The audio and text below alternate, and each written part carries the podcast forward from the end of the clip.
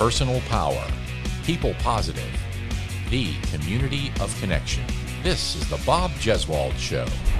Here we are with Doctor Hunter Champion, P H D, M D, P H D, part of uh, Southeastern Cardiology. He works by day, sees new patients all the time, as he did today in clinic. Also affiliated with Emory Health, and um, and certainly here to take your calls. This is our one hundredth episode, Hunter. Oh my! I'm honored. This is I'm honored. I was in the fir- I was in one of the first five. I wasn't in the first one, so you, you've redeemed yourself by letting me at least be on the hundredth. Do you remember that? I do. It just seemed like yesterday, doesn't it? Absolutely. It seems like a hundred episodes ago. I, I had a much tighter hairline. Yeah, is that what it was? That's great. So we uh, we bring uh, you folks in. Some of them want to be brought in on video, but let's start with some questions first, if you guys don't mind. Um, so uh, Joey Moore is in here as well. So you guys can actually ask questions. I got to make sure I get this so I can see where the questions are. So I got to make sure. Um, I can't turn this. You know what? I'll just do it. You vertically. Can still do it. Okay, vertically. You can you can still do it like, like yeah. that way. Okay, so I think that's how they were seeing it's not gonna. Yeah, I, I think. Oh, is that how they're gonna see it? Because they said, okay, swipe this way. Okay, that's what it was. Okay, rotate. You can't turn your phone on. Okay, so let's just see if it goes back. Hang on one second, folks, and I apologize because I can read it back this way. Okay, so if you have any questions, um, feel free to ask them right now. I'm gonna start out with Hunter. Um, a cardiologist, wrote the book on broken heart syndrome, mm-hmm.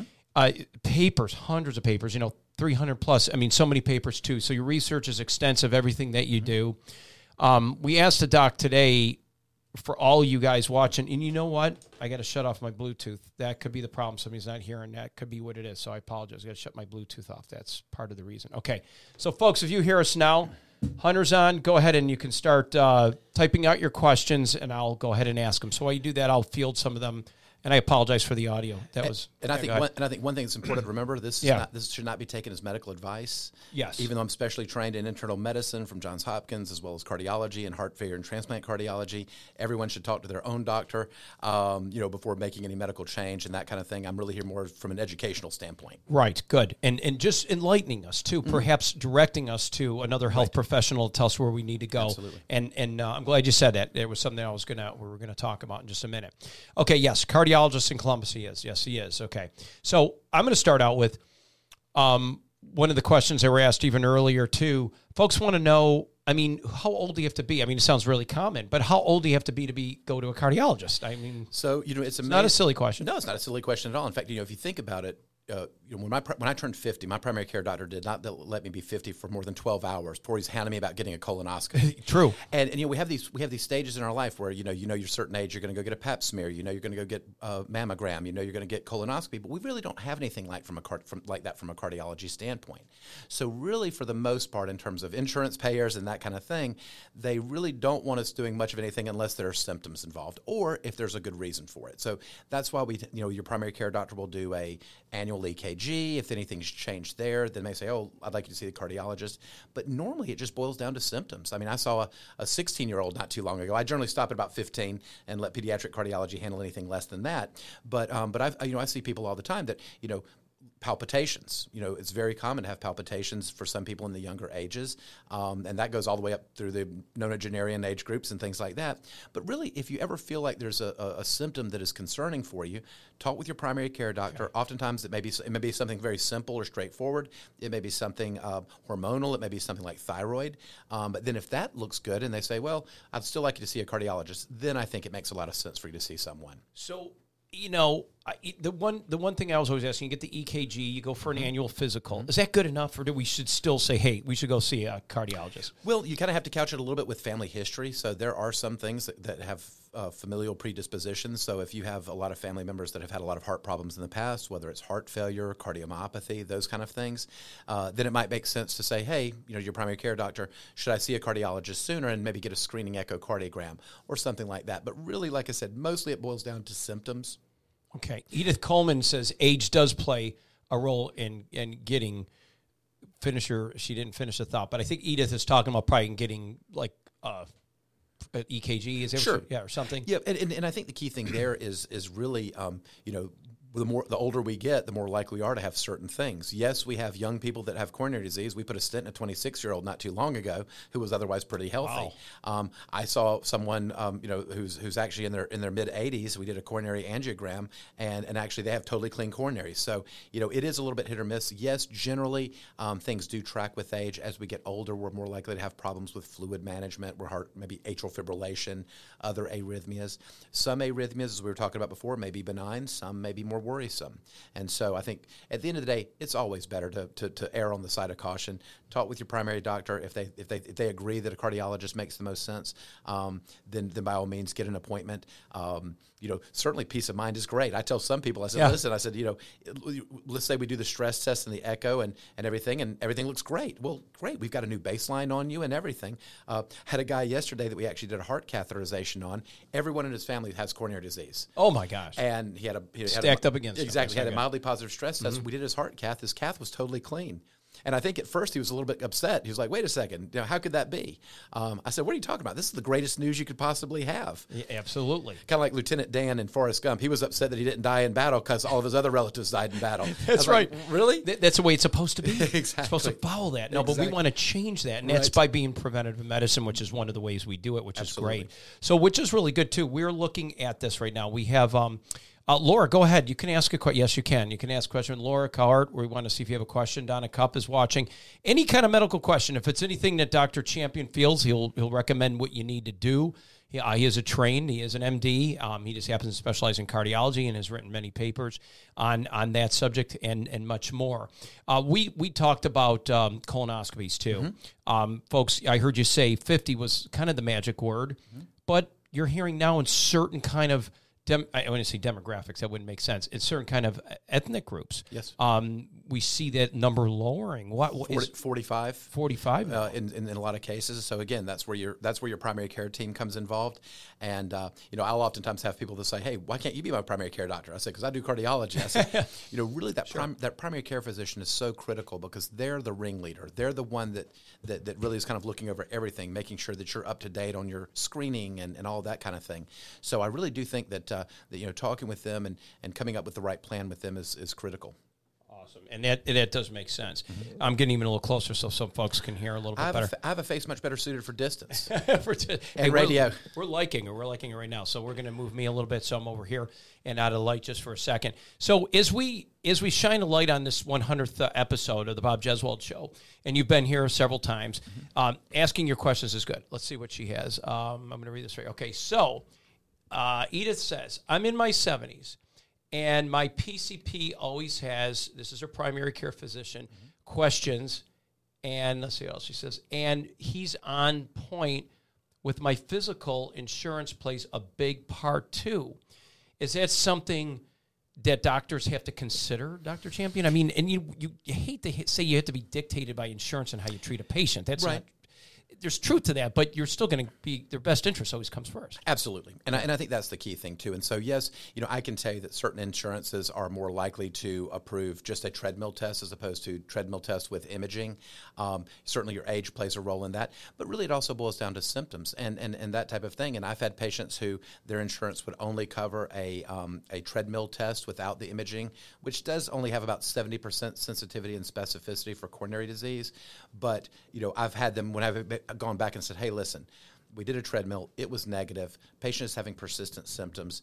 Um, you know, we needed. We we we really want to do a, a full tread a full treadmill test with the imaging.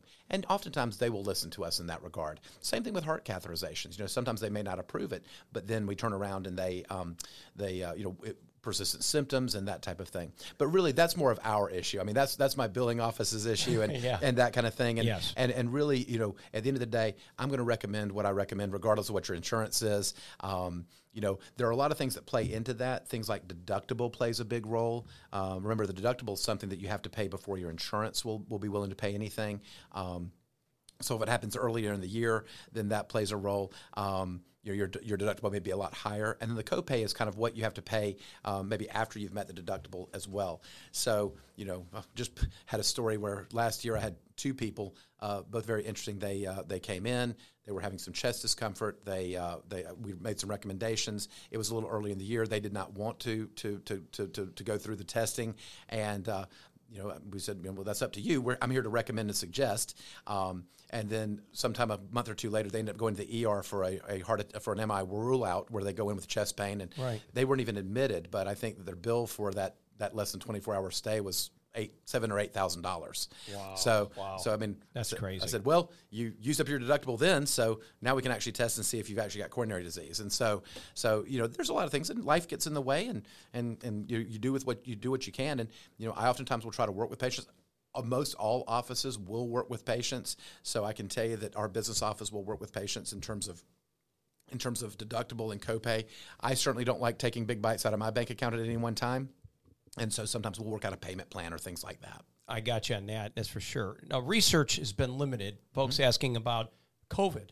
Mm-hmm. How much do we know has COVID just given us brain issues, heart issues? In, it sounds very generic here, but is there any paper study, since they said you are you do a lot of papers? I wonder I, if you I, saw I, anything. I've, I've been on a couple of subcommittees okay. and things yeah, like tell that. Tell us so, about that. So, yeah, so the, the research is coming out. Actually, what has happened is we're now seeing a lot of long COVID, and we've seen a lot of cases, particularly with the original Delta variant and the original variant.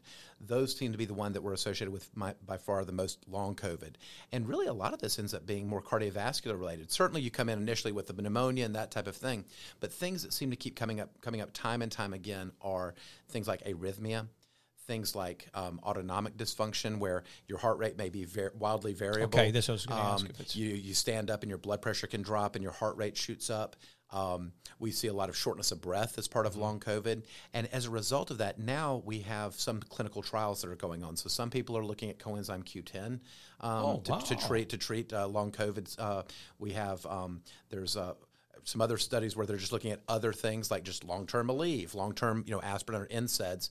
Um, some of them are looking at other. There's actually a study now going no, why, on. Why the long-term N SAIDs? It, I, I, I don't have a good reason for that. I okay. think you know, they're just kind of looking at reducing long-term inflammation. Okay, because it would be more is, inflammatory. Correct. Not so much thinning the blood or correct. anything like that. Okay. Um, but then, uh, and then there are some also clinical trials. Now, we do have a couple of really good long COVID centers in Georgia. Wow, Pied- I did not know that. Piedmont yeah, okay. has one in Atlanta, and Emory has another in Atlanta, and they've amassed enough patients now that they're doing their own clinical trials. So if someone... You could had, be part of it. Raise your hand absolutely. now. Absolutely. You could come in and, and really, you know, and that's something you don't need a full referral usually. Usually you can self-refer. Okay. Um, so you go in, you go up, they can evaluate you. And I've had a couple of patients who've been part of the clinical trials who've had very good success. And they say, hey, my shortness of breath is better than what it was. Um, you know, obviously we have to kind of couch that because a lot of what I also see kind of in the post-COVID era has been people who did a great job in the gym before COVID and then everything suddenly shut down. And then, right. you know, maybe have not gotten back to the same level of conditioning that they were uh, prior to COVID. I, and and that is something that has a lot of people concerned, mm-hmm. and that's why the I think the reassuring part, what you're saying, is that research is happening. Absolutely. And there's there are masses coming in now, mm-hmm. and, and that's happening in Atlanta mm-hmm. in a few few locations. And I, and I still hold out a lot of. I mean, yeah. I've always said that time is the great healer, and sure, so sure. so if you let, if you know if you wait something out long enough, it should start to should. get better. I can't guarantee how long that's going to yes. be, but but I can say though that, that a lot of the people who really had given up a lot of hope after a, after a year and a half, two years, now come back and say, you know what, I'm starting to feel better. So so that is a good thing. The good news is we see a lot less of that with the Omicron variant. All right. Kay Keller Skronik is on here from even from Buffalo, New York. Oh, fantastic. Kay, if you have any Sabres. Yes, there she goes. Go Sabres. There you go. That's right. That's right. Uh, those Golden Knights. I couldn't believe I lived in Vegas for so long, and I couldn't even get an N H L team when I was there. For God's sake, I would have loved to love right. to have the N H L. If anyone has any more questions, please uh, come on and let me know. Uh, another question. It was earlier. I saw it, and I think you sort of answered it for him. But just to reiterate again, mm-hmm. is that folks that have any kind of, uh, any flutter, just any kind of mm-hmm. condition, you feel mm-hmm. like something's not right, mm-hmm. there's no shame in the game, just hit up a cardiologist or yeah. any, go to your P C P, they'll tell you where to go, right. recommend or whomever you should see, wherever you're listening from, and and that would be something smart to do. Arch, uh, looks like uh, Arch Smith is watching too. I guess the judge is watching and right. a lot of folks watching. So what, what my thing to me is the when you said N SAIDs, you, you know how I am about that. It, sure. it seems like medication a lot of times has some side effects. Mm-hmm. Um, high high milligrams dosage mm-hmm. of over long term, I know can have some thinning lining of your stomach. I, in mm-hmm. fact, I'm taking um, uh, for some other issues I have Mobic. Mm-hmm. Okay, and and I could say this. Uh, I took it, and by golly, it was better than naproxen, Aleve, and I'm, I'm throwing out these name brands here, but I'm sorry about that. But but it is what it is. Right. Aspirin always bothered me. I mean, it would burn my stomach sure. after two days of doing it, so I always stopped. But but it seems like it was doing well with food. Mm-hmm. Um, what is the danger of something like this, a more potent, like a cataract or or those kind of N SAIDs that are very, very, are you worried about that? Well, always remember, and then we taught this in, you know, my, sure. my PhD's in cardiovascular pharmacology. So what we're always taught in pharmacology, the only difference between a medicine and a poison is the dose. Okay. You you can okay. dr- you can drink enough water fast enough that it will kill you, right? There was a, there was actually there've okay, been a couple of that's there, true. There, that's there, true. There, there've been a couple there've been a couple of uh, you know uh, uh, uh, radio show kind of uh, uh, contests where people have actually died from from drinking too much water too fast. So it all boils down to the dose, um, and really I think the key thing here is no matter what it is, whether it's a nutraceutical, whether it's a pharmaceutical, whatever it is that you take, you have to remember that everything kind of comes with its own baggage, and there's no such thing as a perfect medicine. Every medication has some degree of side effects. It may affect a small amount of people. It may affect a lot of people. Sure. But when we think about things like the N SAIDs especially, we always worry about kidney function. Okay. Because long-term high-dose N SAID use can affect kidney function. Um, but, and again, at, at the same time, you also have to weigh things of, yeah. against the, the positive. So if you remember, there were some there were some of the N SAIDs and there was some of the concern about risk of heart attack with Advil, with you know, right. ibuprofen. You always read that in the back. It scares the daylights. Exactly. And if you remember, Vioxx was was was actually right. and that was that was taken off the market.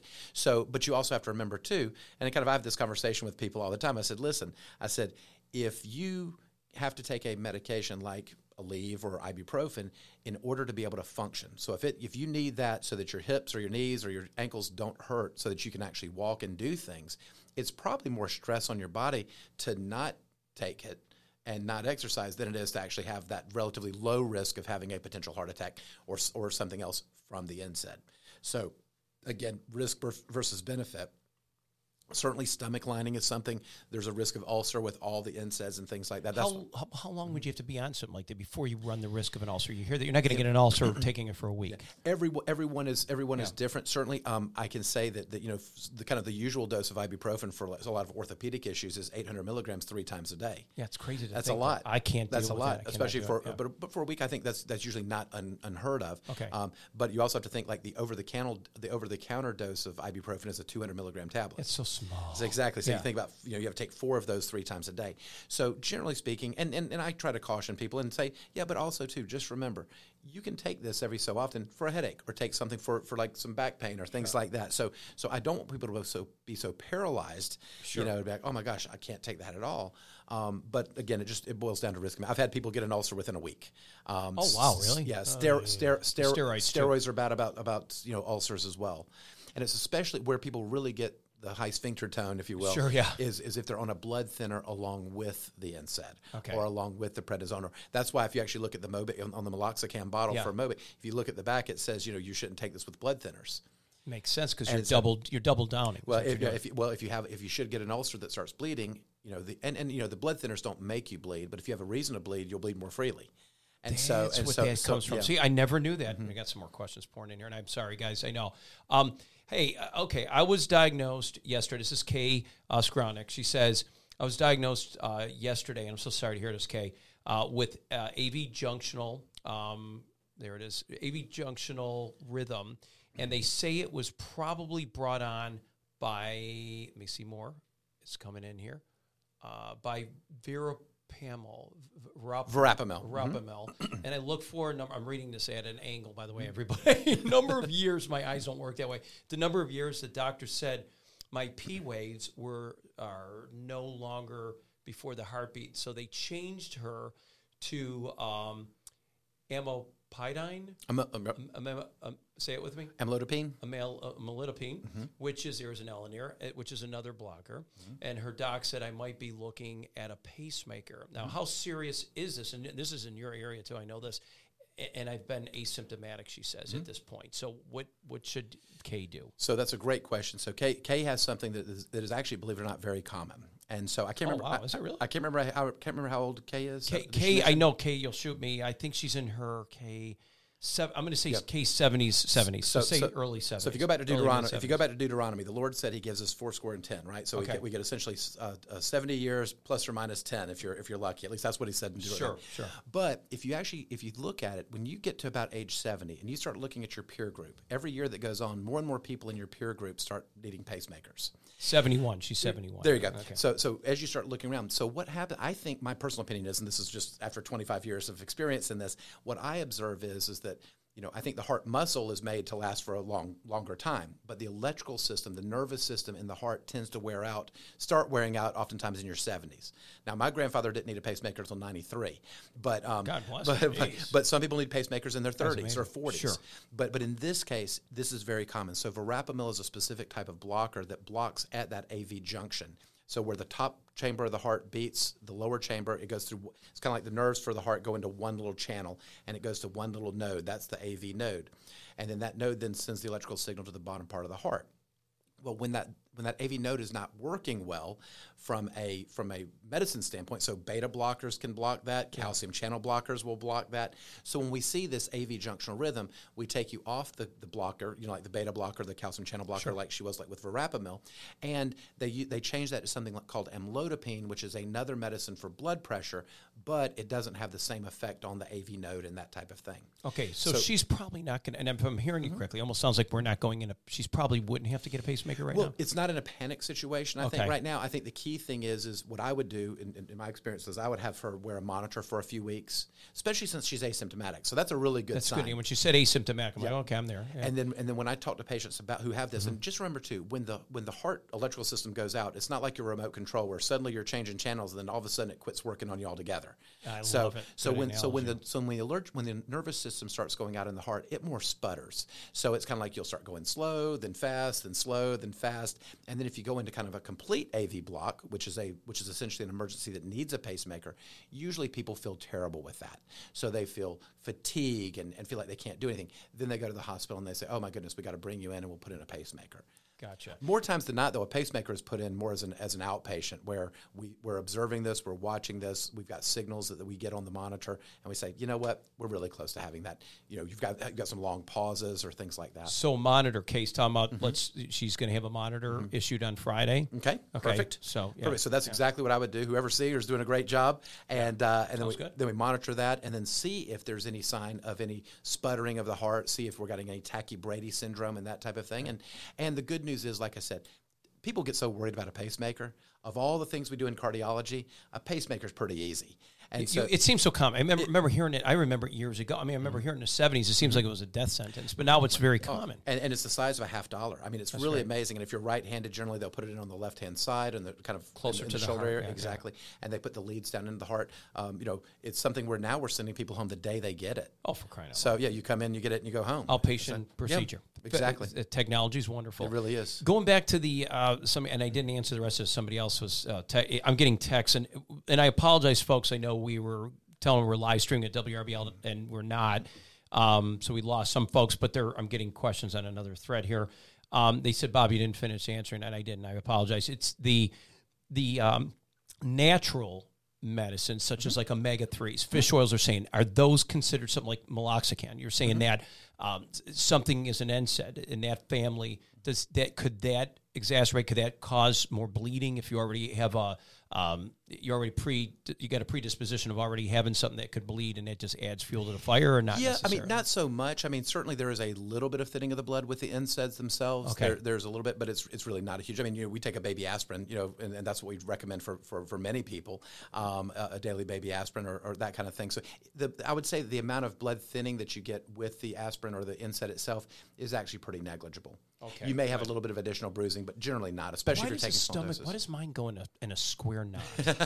No, I'm not kidding. It yeah. goes in a square knot. Yeah. It's nuts. I mean, when I sit there, I, I, I've I've had I had to go into the E R one time, mm-hmm. and I, I remember I, I was actually a broken foot. Mm-hmm. Years ago, I pulled a twenty-five pound plate on my foot when I was oh, at geez. the gym. This is in Jackson, Mississippi, years ago. Trying to do the right thing. Well, I was and trying to impress happens. a lady in the gym, I think, ah, and I was yes. looking the wrong way. And my wife goes, "What?" I was dating Teresa then, and she said, "What are you doing?" She goes, "God, you came back. I couldn't even. My foot look, it was uh, three times the size, like an Oompa Loompa." Your life is like a Mark Twain novel. Yes, it go exactly. Yes, it was. Yes, it was. Right on that boat, I was floating down the river at that point, right. down in uh, the Mississippi, and. But when I when they did it, they gave me like a high dose of probably ibuprofen, mm-hmm. and my stomach went in a knot. Mm-hmm. Why did that happen? Everyone is different, yeah. but, but but essentially, you you know, the, the, it'll it'll you can have issues with the stomach. And in some cases, you may have already had some baseline gastritis. Oh, that okay. it, that, that, that that then further irritates, uh, and and that type of thing. So especially too, I mean. You know, gastritis is incredibly common, so okay. you can have po- problems with you know uh, nausea, uh, uh, that kind of thing, and, and pain, pain. So, you know, di- uh, subdiaphragmatic pain. Okay. Um, in those cases, then you know generally we we generally let that rest. I think some people try to worry about getting into a into a G I doctor very quickly. Um, just for the record, I don't do guts and butts for a living. Okay. I, just know, I just know a lot about them. For, you know, from you pro- do know experience. A lot about them. Because, a little bit. Yeah, you you, ex- you you touched a little bit on that. Subject. Right. I, but I, uh, but yeah, but but yeah. like I said, I mean, oftentimes we'll put people on a sure. proton pump inhibitor, some Pepcid, some Carafate, things like that, to try to help soothe the stomach and give it time to heal. And Carafate's like a probiotic. Correct. Yeah. Okay. So folks know. Okay. So now that we're talking about that, um, somebody with, you touched a little bit about gastritis, um, pancreatitis, somebody has some kind of adrenal issues.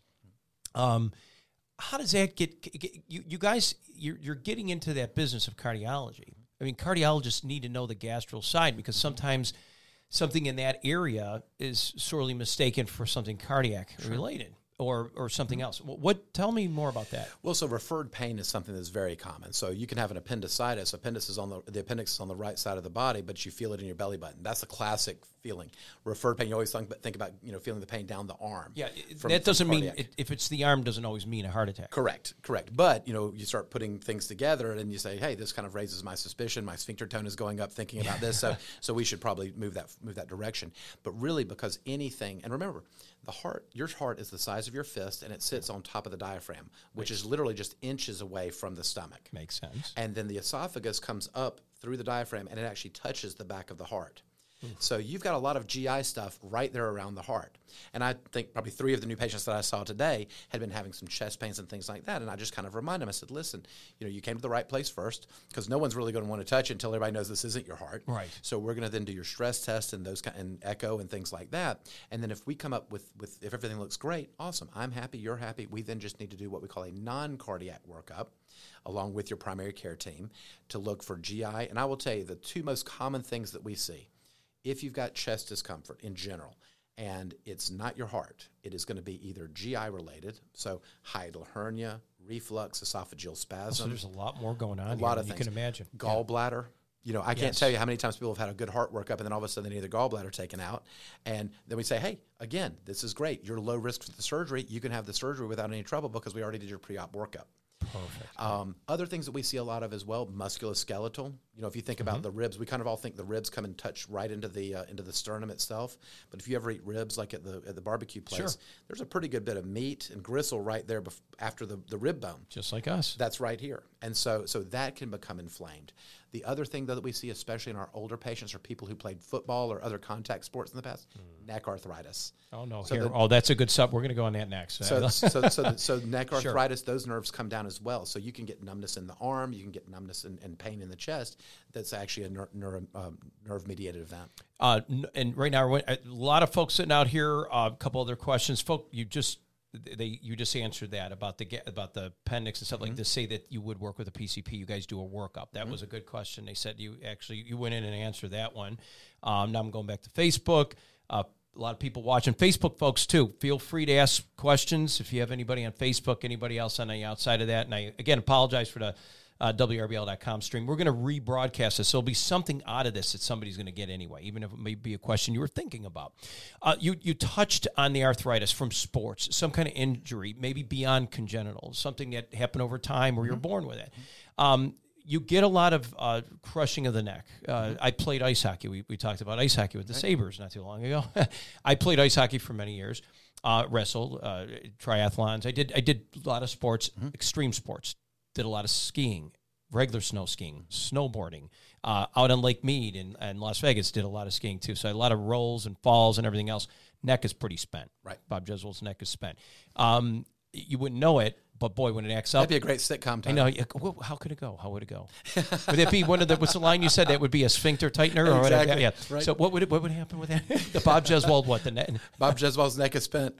Neck is spent. I like, does that sound like a, maybe, maybe C B S can do that. I don't yeah. know. Maybe so, more H B O. I think it'd be, we could work it, a little more blue. Yes, so. Exactly. Yes. So let's go with the Max. That's right. right. We can get away with a little bit more, uh, more, more talk and more openness, I would mm-hmm. think. F C C won't, won't, won't jam us for that. There exactly. you go. So, I like the fact that with that whole uh, neck thing mm-hmm. and understanding a little mm-hmm. bit better and M R Is and we get all these great things mm-hmm.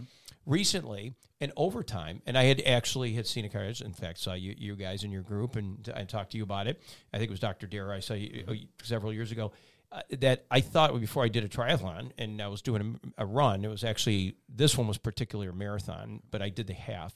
And I was concerned because I kept getting this tingling and everything else. I knew I had some kind of neck stuff going on possibly. Mm-hmm. I had shoulder surgery, whatnot. But now it's to the point, it seems like it's spinning out of control. Mm-hmm. So I get an M R I and stenosis. Yes. And arthritic conditions in there, um, myelopathy, and, and uh, starts with the R, radiolopathy. Radiculopathy. Ra- radiculopathy. Right? Yeah, it's ridiculous. I can't say that. Uh, and that c- continues to go on those nerve roots that are being mm-hmm. pinched that go right down through the neck, shoulder, right. and side of the arms, as you described. And you would think sometimes you're having a heart attack. I said this to you jokingly. I would say, geez, uh, you know, Doctor Champion, I would just run in. I go, God, my front chest is tightening. Well, Bobby J, that could be from your neck, you know. Right. And, they, and, and finding out that now that seems to be the case. So folks that are experiencing this, you know, maybe orthopedic-wise or neurosurgeon or something like that, they should check, maybe check into that as well. And we're very fortunate in this community. We've got some outstanding neurosurgeons and outstanding, yeah. orth- obviously with Houston Clinic yeah, and the right. Saint Francis Orthopedic Groups. I mean, we've got great orthopedics mm-hmm. and great uh, neurosurgeons. Um, if you ever saw, like if you ever did like a, if you ever did an autopsy or, or if you ever did like a cadaver work, like, yes. we, like we did in anatomy class, right. you would be amazed with the holes that these that these spinal nerves come out of in your vertebrae are tiny. And what comes out is almost like spaghetti, like limp spaghetti. I don't see how in the world we don't rip nerves apart just turning our head quickly yeah, why, and things yeah, like that. Crazy, yeah. It's and that's why you get in, in, in chiropractic. Mm-hmm. Somebody says, are chiropractors okay in this? It just popped up and it disappeared. Mm-hmm. It was on another thing. So mm-hmm. I, I know what they were saying because they're mm-hmm. listening to us mm-hmm. live. So chiropractic.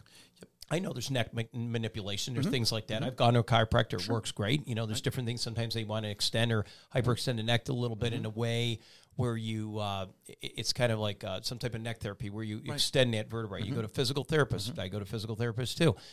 What what's the deal with that? So so certainly chiropractic has a role. I think a lot of people do get relief from chiropractic. One of the things I think that's key is, you know, I think I mentioned this before, you know, we're all a quarter inch shorter at the end of the day than we were at the beginning of the day. Because gotcha. When we lay in bed, the the water that is in the discs of our vertebrae, in between our vertebrae, it actually, they expand.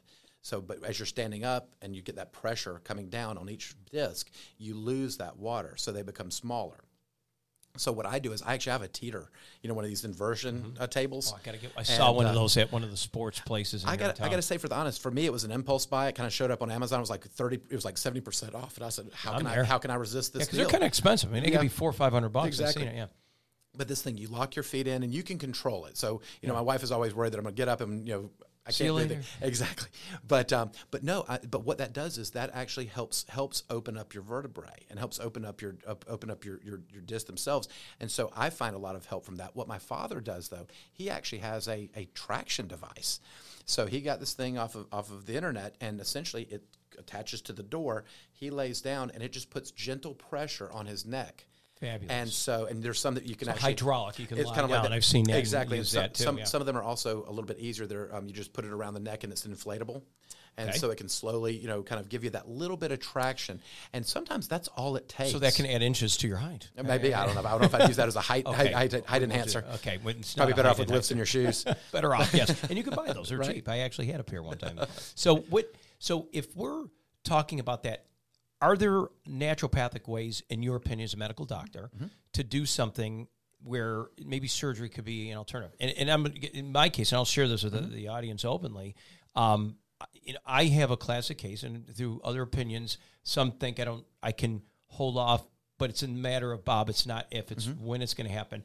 I have C three to seven mm-hmm. in my cervical spine. Mm-hmm. That's looks like an hourglass shape, and right. I'm gonna, yeah, I'm gonna come right to you. I'm gonna go ask somebody. They got a question here, and so it's so bad mm-hmm. that you know the nerve roots are getting crushed. Am I gonna get pinches? Are gonna hit the spinal mm-hmm. cord? Is there anything you can do naturally through these things you said, contraptions or devices mm-hmm. that I can extend? Or maybe uh, widen the gap between the vertebrae. So I think the key is to have a conversation with neurosurgery or orthopedic. Get those images. Yeah. Get those images like you did, yeah. and see how much time you have. See, see, see you know, because there are some things we say, look, this is not at a level where we need to do anything right. about this yet. I'm a firm believer in trying to avoid surgery as long as you possibly can, but at the same time, it's kind of like throwing a football pass. Right. You want to hit it at the right time, not too soon, not right. too yes. late. And so, so that I think that's the key thing. Working with your with, and, and actually, I think probably you know the neurosurgeons and the orthopedics will probably have a lot better ideas than I do. I can just tell you that I do the teeter and my dad does the, the, the traction on the uh, on his neck, but uh, but they may have some better options for you in that regard. I appreciate that, and that's mm-hmm. what I'm in the process, and I and everyone else watching do that too. Okay, so we have somebody here. Okay, um, th- this is this is this is this is one of your buddies here. Uh, any uh, recommendations, treatment for fecal incontinence? So that's a great question. Great question. So fecal incontinence is something that happens more often than you would think. Um, certainly, um, you know, we, we think about that, that that pelvic floor is something that has really gotten a lot more press. You know, we think about people mm-hmm. doing their Kegel exercises. Sure. Both men and women should be doing their Kegel exercises.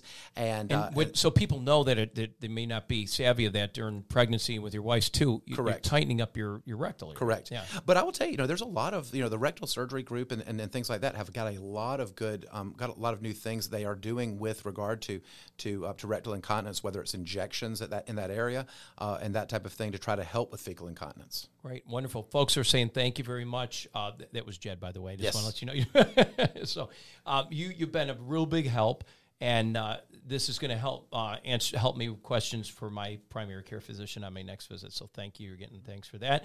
Um, and folks too on Facebook, feel free to Facebook folks if you'd like to add more comments and, and whatnot, feel free. Uh, bring them in here. And I'm I'm zipping through these a little bit fast. Looks like, I mean, it's funny how you're answering questions as we got in, and it looks like they got that question. Let's see. Um, good. So my my question is, we're talking about the, going back to that to the neck. What mm-hmm. is a good workup that everybody should have every year? You know, the way our society is, you think we should be able to cure cancer. Mm-hmm. It, it, to me, that is it's so ridiculous. Considering the things we can do, if we could come up with a fast path to find, you know, a treatment or mRNA when mm-hmm. COVID happened, even if, I don't even want to debate if it worked, if it didn't, sure. if it was B S or whatever. Sure. The point is the mm-hmm. government was able to work it through. Mm-hmm. Isn't that funny how fast mm-hmm. we can get through the red tape? And rightfully so. I mean, this is a pandemic. Sure. But so is cancer's a pandemic, mm-hmm. in my opinion. I always yeah. think about this. I mean, gosh almighty, cancer comes in so many shapes and sizes. So many people die every right. year. It feels like it's unnecessary. Could that be? Is it in your, in your just your every ounce ounce of your, of your soul? Could you say? Couldn't there be a cure for cancer? How can there not be? Well, you know, why not? Re- recognize in the last decade, we've actually had a couple of therapies that have actually, for all intents and purposes, have okay. become a cure. So, okay. so there, so there are a couple of things there. I think one of the problems that we have with cancer in general is just like pl- trying to play five D te- five D chess, mm-hmm. right? Because you have not only when you catch it, you have what the genotype is, what are the genetics behind it. Uh, is you know where is the ti- what is the tissue involved, and so so we've really gotten a lot better though with a lot of the genotyping. You know, there's a lot of like for for lung cancers. You know, if you've got this genetic marker, breast cancers. If you've got this genetic marker, then we know this therapy would be better, better for you than another therapy. There's more to it. So my Correct. question, and, mm-hmm. and and I'm I'm being you know uh, kind of you know anecdotal, but it, looking at that mm-hmm. is. Because people are thinking this, but mm-hmm. there's more to it. I mean, oh, there's very specifics mm-hmm. that go into that. There's certain mm-hmm. cancers that have to be treated a particular way. Sure. When you call someone like um, my my my father-in-law died of stage, you know, stage three, mm-hmm. and a stage four colon cancer. It it was in his liver, mm-hmm. but he died of colon cancer. Even right. though you'd say, well, your liver had the cancer. The spots. Right. So that's how you deter. I mean, there's different ways of treating that. Sure. You can't treat it like somebody down here treats it. So it's it's so it's it's more complicated than what it is. Right. What you're saying, but, but early then, detection, early detection. I mean, we were just talking about people. You know, in some cases, moving your your initial screening colonoscopy to forty-five as opposed to fifty. Yeah. And so and so, I think that's the key thing is is one trying to catch it earlier, and then knowing where, what you're going to do once once you catch it, and, okay. and and how much is involved. Okay, that's good. So, um, it, I never heard of a push pop sizer. Have you? Inside joke, right? Yes, it is. But anyway, so we, we just want we wanted to say that's just something we can we can get a little loose here. This is it, the folks that are just want to kind right. of come in here. So it made you blush. I, I did. I made Hunter blush. There that's great. I've never seen. Have you ever seen him, Axel? It's the first time I ever made you blush. I'm, I'm actually sweating. I cannot believe. I'm actually, I'm greasy and I'm same, sweating. You're the same color as your suit jacket. That's exactly right. And you haven't even had a sip of your Starbucks coffee. Right. Oh, my gosh. Okay, I'm sorry. I just had to play with you. Folks understand. We're just having some fun here. But I I believe that when we you you go out and do early detection, mm-hmm. there, there's so many people that are stubborn. There's so many guys that don't even get their prostate checked yeah. because they're either A, ashamed or finger. I keep it kind of funny. I don't want the finger wave. Right? What's wrong with that? I mean, really, there. And you know, I know that doesn't necessarily. That's not everything though. People got to yeah. understand. There's just like we said about cancers. Mm-hmm. There's there's many different things you have to do to get to that point. Right. Is this truly cancer? Or is it not? Well, I will tell you, one of our big biggest advocates locally for early cancer screening was a was a patient of mine who had metastatic colon cancer. And and and whenever anybody would ask him about it, he said, "Yeah," and he had carried around a pump with his with his mm-hmm. uh, with his chemotherapy. He said, "Yeah, I've got metastatic colon cancer, but it was my fault."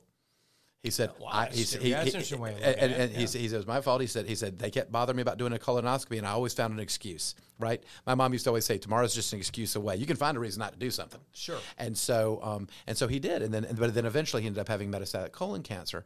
And so, so, you know, but I think a lot of times what a lot of people realize is, mm-hmm. you know what, it really, you really shouldn't be putting this stuff off. You know, we recommend it for a reason and that type of thing. And I always joke with patients, you know, well, I'm going to recommend this, and if you don't do it, I'll tell you I told you so if something bad happens. And I'm not really an I told you so guy, but but but it right. does take it does send home the point. So listen, you know, and I'm also fascinated by patients who who who will who will you know they'll make the effort, they'll come see you, but then when you tell them what's going on and try to explain it, and then they then that you make your recommendations, they say, well, I'm not doing any of that. So okay, well, I mean, as long as you as long as you understand the you know potential risk and benefit of of, of your decision, that's up to you. But um, but yeah, you know, it's it's it's I'm always fascinated by you know I think sometimes people just want to be told everything's fine. Okay, what about docs? I mean, my question is to you: What are, you oh. guys work long hours? Yeah. When do you guys get there and say, how do you guys take care of yourselves? Because you never, what, oh. what is it with doctors? Seems like you never get sick. Well, you know what? A lot of us don't. A lot of us don't take care of themselves. I mean, I'm really, really, seriously. This is so, interesting. Why uh, is it? A lot of us don't take care of our, don't, don't, take, don't take care of themselves. I think, well, I think a lot of it is, you know, there was this old saying, physician heal thyself. Mm-hmm. And we always joke whenever we see a nurse or a doctor coming to see us, we're like, well, you know, we're the worst, we're the worst patients. I know, yeah. And, uh, and that type of thing. Well, um, and, and there's, you know, there's this, there's this perception that we should never get sick, right? You know, right, you're not take, supposed to. Like your immune system Bob, is I, already, because you've been exposed to it. All. I don't have a family history of coronary disease. I did a full cardiac workup on myself within the last two months because I didn't want to be the cardiologist that needed bypass surgery. Right. Because then patients would be like, oh my gosh, well, if he can't take care of himself, how's he going to take care of me? I'm a meteorologist with lightning. I go berserk about lightning. If I'm sitting there preaching about it, telling you go indoors, you hear it, you're in striking distance. And I, I say to my kids, don't embarrass me. Gosh darn it. You better run when there's lightning, get in a safe spot, and you should know. And coaches drive me crazy. I always have to right. do the little jabs in the coaches. They, sure. they want to stay out there and practice with these kids. Right. I want to strangle them. Seriously. Right. It's the most idiotic thing. It's stupid. You're, you're exposing these kids right. to threat. But you as a doc, mm-hmm. are you, you're, you people are saying, geez, I go to him. Mm-hmm. He shouldn't have cardiac issues.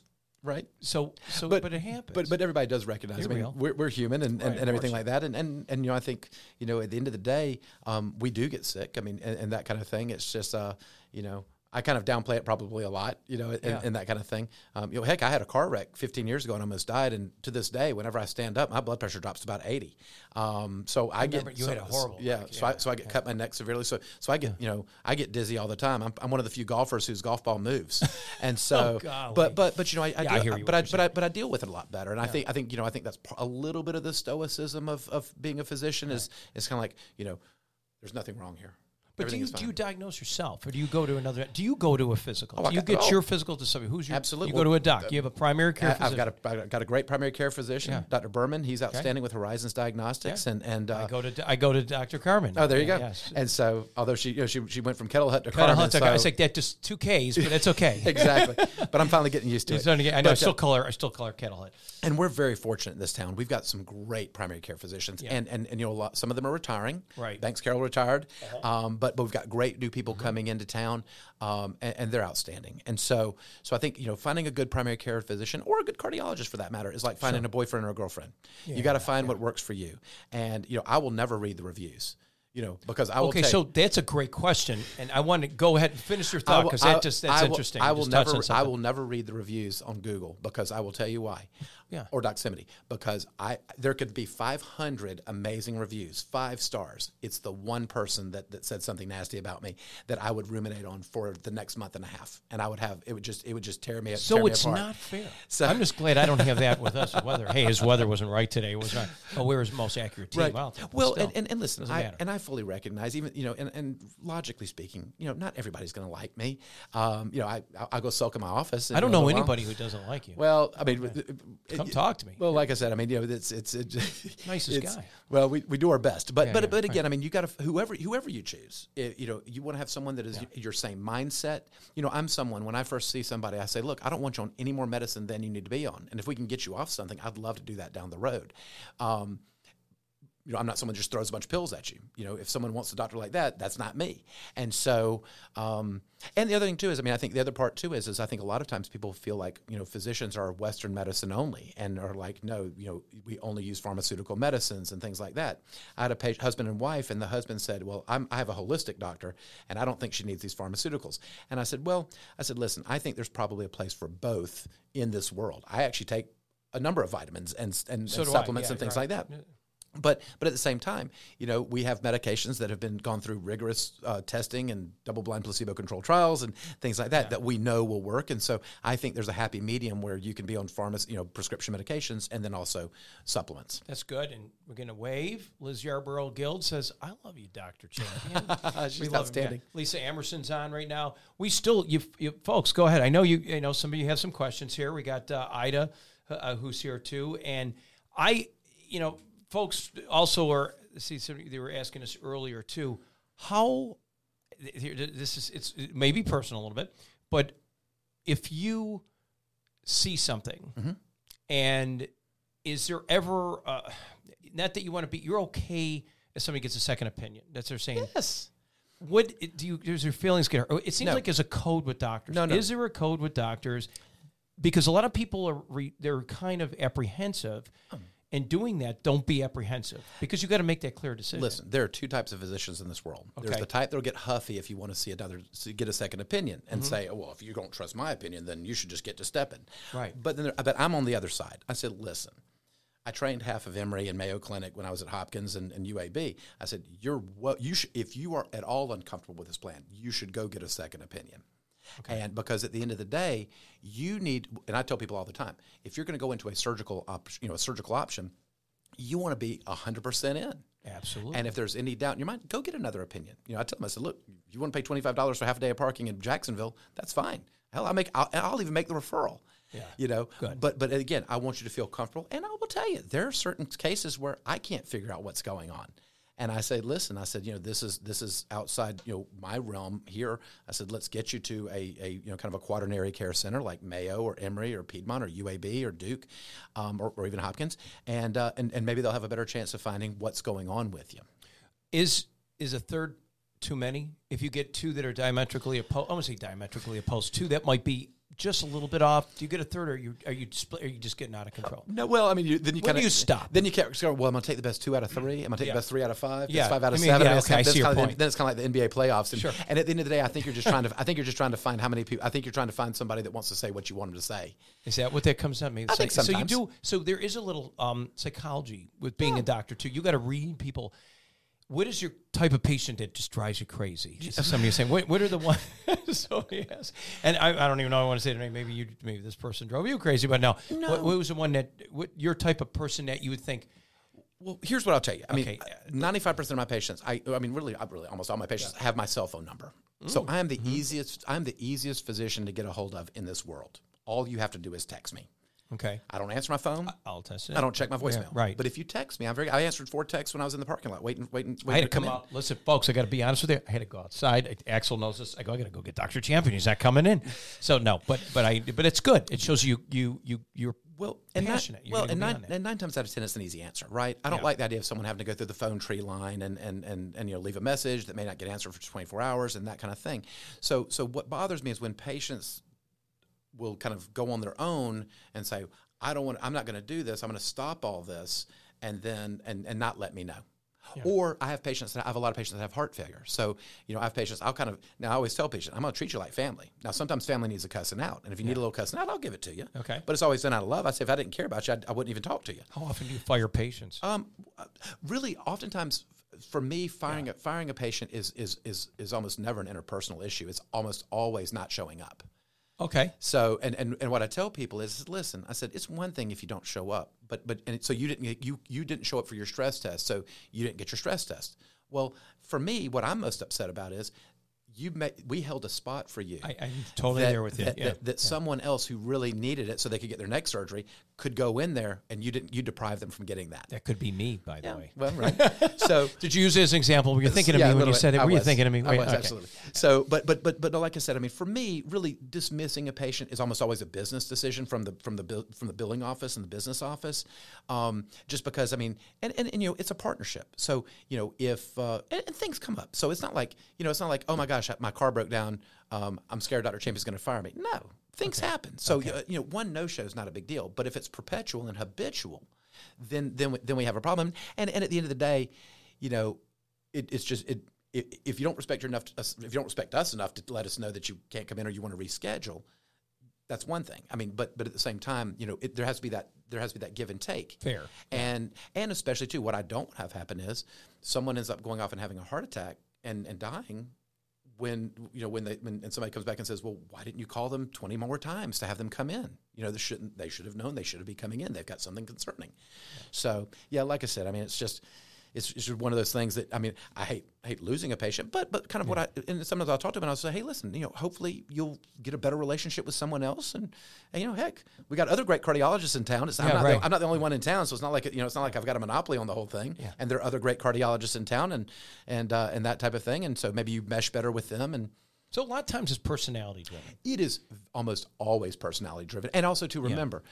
When there's conflict, it's usually an expectation that was not verbalized that was then, as a consequence, not met. Uh, so I like that. So See, this is a psychology that yeah. the, the docs, that, which is good at, you need to understand that. Right. Some could be ego. Some may not be, mm-hmm. but somebody just needs to listen. And I totally agree. And, and you know, also agrees is Ralph uh, to, uh, Ralph uh, Tolan said he's so glad that his primary care physician sent him to Oh, you. I appreciate so that. So a lot of comments. There, a lot of these dollars. are just a lot of positive comments and stuff, yeah. folks, I, and answering a lot of them and are, are thanking you for that. An- another one came in on my personal. Um, I'm trying to see if I can read that one, too. It's, it's hard to read because I'm in a stream here, too. Um, yeah, I think I got the gist of Gist of that, okay. Uh, not not a cardi not a cardiologist question. Um, okay, there. Okay, arthritis and heart. Could that is that a sign? That's a good question. That's I, I know what they're saying. Is arthritis somebody who has chronic rheumatoid arthritis? Does that mean they got they're running the risk of having something wrong with their so heart? It's a great question. So there's yeah. a couple of reasons. So any type of inflammatory condition, any type of rheumatologic condition. Ooh, fancy. Those yeah. so rheumatologic yeah. conditions, yeah. whether it's rheumatoid arthritis, yeah. lupus, scleroderma, mixed connective tissue disease, Sicca syndrome, Sjogren's, any of those types of conditions. In fact, kind of really what I say is, if someone has a reason to walk into a rheumatologist and keep a rheumatology appointment, they really should be screened on an annual basis for something called pulmonary hypertension. So that can be hypertension from rheum- that's Absolutely. crazy. I never eleven percent of people with rheumatoid arthritis will end up with, with uh, pulmonary hypertension or high blood pressure in the lungs, and it causes wow. shortness of breath, fatigue, wow. and that type of thing. Up to forty percent of people with scleroderma will have pulmonary hypertension. So there's this huge initiative that we've been doing with the rheumatology um, groups to actually look for and screen for pulmonary hypertension. That's no. scary. That's I mean, but but so would it be prudent? I, you would, if anyone who has it, mm-hmm. maybe just let's let's jump on board and see a cardiologist like a- today. A- absolutely, I mean, but I, like, but but really, what you want to do is you want to see someone that really has an interest in pulmonary vascular disease, gotcha. like, like us. So so we actually do two tests to screen. We do an echocardiogram and we do a cardiopulmonary test, and we generally will do that on an annual basis. Um, oftentimes, they would also need some lung function tests, but um, but that's something that we do on a regular basis because pulmonary hypertension, just like anything, mm-hmm. if we catch it early, we've got a much better chance of treating it because with pulmonary arterial hypertension, which is what a lot of these are. Your risk of dying, your five-year mortality is actually on par with most cancers. Wow! So, so that wow. is, um, and because and it, in, in anything with inflammation, mm-hmm. it, it just attacks those areas of your body that might be weaker than the other. Right. I mean, you might be more susceptible in the lung area, mm-hmm. more susceptible somewhere else. Well, we know that you know the, these these markers that you measure, like uh, C R P, C-reactive okay. protein. Yeah. If that is elevated, you've got a higher risk of having coronary disease.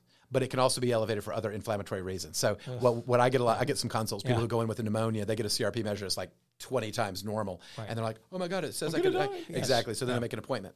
Um, White blood cells, mm-hmm. your monocytes, mm-hmm. things like that when mm-hmm. you get a blood panel work on mm-hmm. so you go see your P C P mm-hmm. and make sure you get that. Um, you're sick. And that comes up high. Mm-hmm. Usually that's not n- nothing to be worried about. Mm-hmm. Then sometimes those things that'll show it's high, it's a little bit off the chart, may just be, there's a reason behind it. Right. So so generally you kind of already know that. Usually yeah. there's something, so sinus infection, right. that kind of thing. But all... that is something that you also track with. But sometimes, you know, we can have th- some leukemias show up as a very high white count. Oh, wow. So, so those are your white some, blood cells. Correct. They, they kind of eat up all the, the, the real bad. They're exactly. supposed to eat a lot, but if there's too many of them, correct. then there's your body saying, well, your bone marrow's producing too much because it correct. doesn't like what's going on in correct. your body. Well, that and then also, too, well, the, on the blood panel, the other things that I really look for more uh, as well as the hemoglobin and hematocrit. So that's your blood count. Okay. So so it goes all in one. You don't look at just one portion. Correct. You, okay. Correct. Um, now, everybody looks at their own lab work, and they they want to make sure there's no H's or L's, right? Yeah, down right. the side. No one wants to see that. So, but but there's a lot of things too that are on those red blood so on those those blood panels that that, that really don't matter much. So okay. that's where you talk with your primary care doctor, you know, and or like I said, if you have a question about your blood work, just text me. And, just and, text. And, yeah, just text me. How easy it is. So, so Doctor the easy Champ- button. Boom. Doctor, Doctor Champion, my red cell distribution width is off. Should I be concerned? I said, hell no. You know that, that's not something I worry about. Debbie Sheffield says the same thing. I love you. She says, um, it, Debbie, along with everybody else that's on here, um, and our other locations too. Here's one, E D. It's a tough one to talk about. No. But uh, guys asking again, does E D mean? And we've talked about this before. I know what the answer is going to be, but for our, our, our listeners and viewers. Does that mean you have a heart issue so, pending? So this is something that I actually know something about. Okay. So when I was in New Orleans, we had the only in vivo model of erectile function. Okay. And we did all the preclinical work for Viagra and Cialis. And my research was part of the reason why Viagra and Cialis are now approved for lung conditions like pulmonary hypertension, because we that was my thesis. Okay. Is wow. actually that same enzyme actually was in the lung, and we didn't think it was in the lung at the time. So then when I got to Hopkins, we started treating all these people with Viagra, high-dose Viagra, high-dose Cialis, and we were seeing great effects. One of the things I also did when I was wow. when I was up in, in Baltimore was it was right around that time where – and actually I helped, helped invent something called Muse therapy, which is an intraurethral alprostadil, you know, treatment. It just so happened that it got rele- it got released the same, it got approved the same year as Viagra. So everybody started taking Viagra. Nobody worried about Muse. But Gosh. but but but with oh. but with E D, so part of what we what we found was everybody tried – Viagra, great. But then they realized, hey, wait a second, it's just not working for me. So I had a full clinic in um, in, in in Baltimore, and kind of like, if you remember Shawshank Redemption, yes. when Andy Dufresne would do people's taxes when they would come through the softball yes. circuit? Yeah, awesome. Well, we had kind of the same thing. Whenever a lot of people would come in to play the Orioles, a lot of the coaches and some players would come see me, and we would look over their you know, look over everything. And so so really, yes. Erectile dysfunction is kind of like the bald eagle, if you will, yeah. of the body, and erectile function is. And so, if you yeah. think about it, if the if the environment is is is the, if the landscape is not healthy, then the bald eagle will not survive. Interesting, right? Makes sense. Same thing here. Yeah. If you're if you start having erectile dysfunction and nothing else is going on, that means something is off. And so, so you know, things that we recommend: if you have erectile dysfunction, let's look for an organic cause. Now, there can be psychosocial causes. You know, okay. a lot yeah, of so you're not even thinking of psychology. No, see, we're, yeah, a lot I never of, even thought of what that. We've been finding a lot of, and, and what we've been seeing a lot of, has been things like pornography addiction. Mm-hmm. So people have such access to pornography that they essentially just use up all the dopamine in their so body. Now, not, now they don't want to come to bed with their partner or spouse. Correct. They're going to like, I'm not interested. Correct. So that's so that's part, but but it's also it's not necessarily an, an, an I'm not interested thing. It's more of an actual physiologic. So you you burned up all your. T- testosterone, I mean, or your well, uh, yeah, dopamine, exactly. Like the dopamine, every, dopamine, yeah, right? Would, the, would the, do, the dopamine is kind of that that that that that uh, neurohormone that, that really kind of you know uh, uh, is is kind of the, the pleasure center, if you will, or yes. is a reward. Okay, but um, but no, but things like cholesterol is important. Things like blood pressure is important. Things like your testosterone level. So one of the things I recommend for a lot of men: get your testosterone level checked. Sleep apnea is a big one. If you have sleep apnea, there's a central effect to reduce your testosterone levels. So people say, well, gosh, I'm just getting fat. I'm losing my muscle. I'm gaining fat. I'm snoring louder, all these kind of things. Well, if you get started on sleep apnea treatment, testosterone level will come back up. You start gaining muscle, and then it kind of is a is a positive, uh, positive, you know, uh, uh, uh, association in the you know in the in a good direction, and so and then in some cases people still need some some help like Viagra, Cialis, that kind of thing. Um, but but you know, like I said, you know, get your cardiovascular system in order. Get your house in order. Exercise improves Exercise erectile impro- function. I've heard that. Exercise yeah, improves as well. Good too. You're mm-hmm. getting your blood circulating. Mm-hmm. For women too. Women yeah, want to oh. know. So this isn't just about males. Absolutely. What about ladies? Absolutely.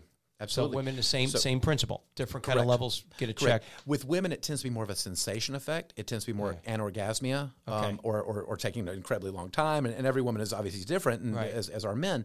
Um, but certainly that certain medications can have an effect on your sexual function. So certain um, certain antidepressants um, can certainly decrease your libido and that kind of thing. You know, certainly think about this. I mean, we talked about Susie Westerland not too long ago yeah, as well. Yeah, right, right. H- hormones, when, when women are going through perimenopausal times, you know, a lot of times they lose, their testosterone is zero. And women are supposed to have some testosterone. Right. And so so Susie does a great job, as do other G Y Ns in town, of, of being able to manage hormonal levels and things like some estrogen, some progesterone, so, and I'm you know, getting yeah. out of my wheelhouse. No, a bit. but it's a, but, but yeah, but but then we have women that come back and say, "Oh my gosh, this has changed my life." In terms of, you know, I was just thinking like, Jesus, is this what the next thir- next thirty years is going to yeah. be like? So age shouldn't matter. Is where you're getting at. Yeah. This. Again, when we said this yeah. before, that um, age is going to happen, mm-hmm. but why not get it checked out? And you can get it checked out. Right. We said Doctor Susie's one of them. Right. Um, and we, we we talked about that in some of our previous episodes as well, as Absolutely. You want to dive into and, and find out. There was one with you and and, and Sue. So they, if anybody wants to see that one, we get really we deep dive into that. So, right. But that was good. I think the ladies just felt a little left out there. But no, you're you're just as important on that one too. But it, as far as, um, you know, we talk about that. Kids, it, you hear about all the vaccines. Somebody's asking, but what about vaccines? You know, the... Mm. Uh, The, the latest with teenagers, you're mm-hmm. hearing some of the side effects of vaccines. Mm-hmm. Are, are you worried about vaccinating a kid against any kind of sexual transmitted disease beforehand? P, the um the what do you call it? The, the H P V H P V mm-hmm. virus. We're mm-hmm. giving it to fourteen year olds. I mean, some you know people may be looking at it as, as a preventative. Look, my kid, they're kids, they're teenagers. They're going to mm-hmm. sneak around. They're going to they're going to get into a sexual relationship or whatever. Or we can't police them all the time. Those that won't. Is it mm-hmm. more for that, or is this something that we have to be so careful about? Well, I will tell you. So I think there's a couple things there. One to yeah. unpack. I think one is just the, the the condition with H P V. I mean, H P V is now one of the highest, one of the most, one of the one of the biggest causes of throat cancer in middle-aged men. You think of Michael Douglas. I absolutely, think of the actor, yeah, absolutely. Right, right. And so he, re- in fact, he brought a huge amount of awareness to that. Yeah. So if we can prevent throat cancer in people down the road, and also too, I think. Part of the concern is is that people say, oh, well, if you give them this vaccine for H P V, you're essentially saying, well, go out and have all the sex you want. Right. And, and I and I think that's different. I think, you know, again, I'm not going to be someone that's going to preach how people should parent because every kid is different. I mean, all sure. three of my kids are completely different in terms of re- reward and punishment and, and all of that. They're right. great kids, and they've turned out great. But But at the same time, I think you do have to think because you really also don't want to start vaccinating people after they've been infected with H P V. So that's why they picked fourteen as kind of the as kind of that initial. That's that, that initial answers that question. Point, I so. hope I answered mm-hmm. that person's question. I'm sure it did. I didn't see any other response after that. But that that makes that makes sense. But but as with anything though, I mean, this all requires a great conversation with the kids. And I think and I and I and I, and, I and, and and you always come back to that, and you always come back to saying, hey, you know. You want to have a good relationship with your kids, and you want to have an open relationship. I mean, you know, there's a lot of people who who who are like, "Oh my gosh, I couldn't talk to my kids about that at all." Right. But you should. I mean, you know, that's, that's and, and some of us are a little more timid than others. Are, and and what I would tell you though is, if if it's something where you where you don't want to have that conversation, a lot of pediatricians are very skilled at answering that question and having that discussion in a in a in a, in a clinic setting. And you go to med school for this. I mean, right. this is part of your, your mm-hmm. curriculum. That's why you do some of your fellowships, you do some of your your right. training, and uh, these are things through your internships or whatever it mm-hmm. may be. Uh, to, to to get that, you got to mm-hmm. know the you got to know how to talk to people, right. listen, and and you guys do that so well. I mean, that's that's you know we have to listen to know how to diagnose. Exactly, I guess that's how it would be. We're already on our hour. I can't believe it already. That's did hard you get to believe. Did you get anybody who just looks like an inbox or say you're going to answer your text right now? You, no, you, no, you just no. got a text right now. No, that's okay. Okay, that's a good text. Could it be the wife? So you know, Doctor Champion, I really appreciate it. Does anybody have any last ones here? It looks like everybody really enjoyed this. And, uh, again, this will be replaying and, and all the podcast play zones mm-hmm. and, and everywhere else you get your podcasts, YouTube. Yeah. Uh, of course, at W R B L dot com, Doctor Champion. Uh, this this will be, uh, of course, living on Facebook and Twitter. It's a separate uh, you know line, but this actual physical one, we also have the full full. Uh, if you want to go another couple hours, I'm good. I've got my Brazilian bold coffee. Do oh wow, oh, man! So that's is the, that what you got? That's the stuff ISIS drinks. Wow, I believe it. Jeez, that's how they, that's how they attack. Exactly. exactly. You kidding? That Brazilian it, it bold? Is, oh my my! And in fact, it it has more. You should call it. You know, you should go go up to some of them and say, you know what? You think you got to beat? We got Americano here. There you go. Triple Americano exactly. in one of these drinks. That, that'll get you a lot of espresso. So I, I, uh, you know, I appreciate everything you do. Of course, you're going to be back again because you always do pay a visit. We'll, we'll have another topic. Today was kind of all about you folks that are out there. And we appreciate you guys checking in uh, with Doctor Champion. Great questions. Uh, if we missed any, put them up here, and we'll see if we can get them for you. Spotify, iHeart, of course, anywhere else you get your podcasts, and the Play Zone. And there you have it. Instagram, Facebook, Twitter. We're going to be say, uh, showing you some of these uh, moments that we had with Hunter and uh, the rest of his questions and some of yours, too, that were answered. And I'll tell you what, if you visit any of Hunter's stuff, if you just search on any of these, I'll bet you dollars to donuts some of those questions you're looking for, we probably answered on those. But but he's your plethora of information, and it always, always educates me. I just love it. Very good. Thank you. And always love being here. Thank you so right, much. And, and on the hundredth episode. That's right. And the hundredth episode. You believe that? Axel, what do you think of that? You'll be back. I know you will.